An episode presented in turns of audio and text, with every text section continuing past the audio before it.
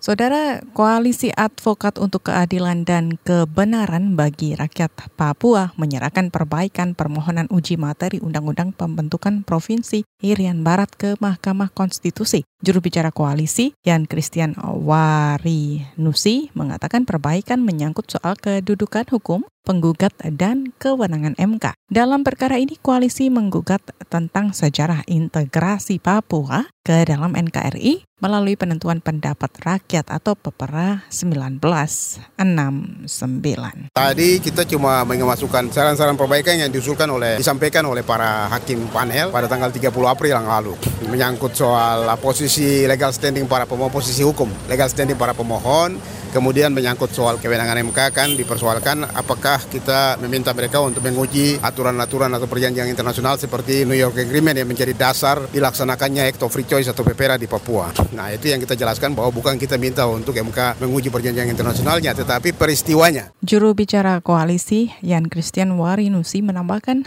pemohon uji materi terdiri dari 14 pihak di antaranya Dewan Adat Papua dan Solidaritas Perempuan Papua. Yan mengatakan mereka ingin MK meninjau fakta tentang pepera yang dinilai penuh rekayasa dan melanggar HAM. Selama sidang, koalisi telah menyerahkan 23 bukti ke MK.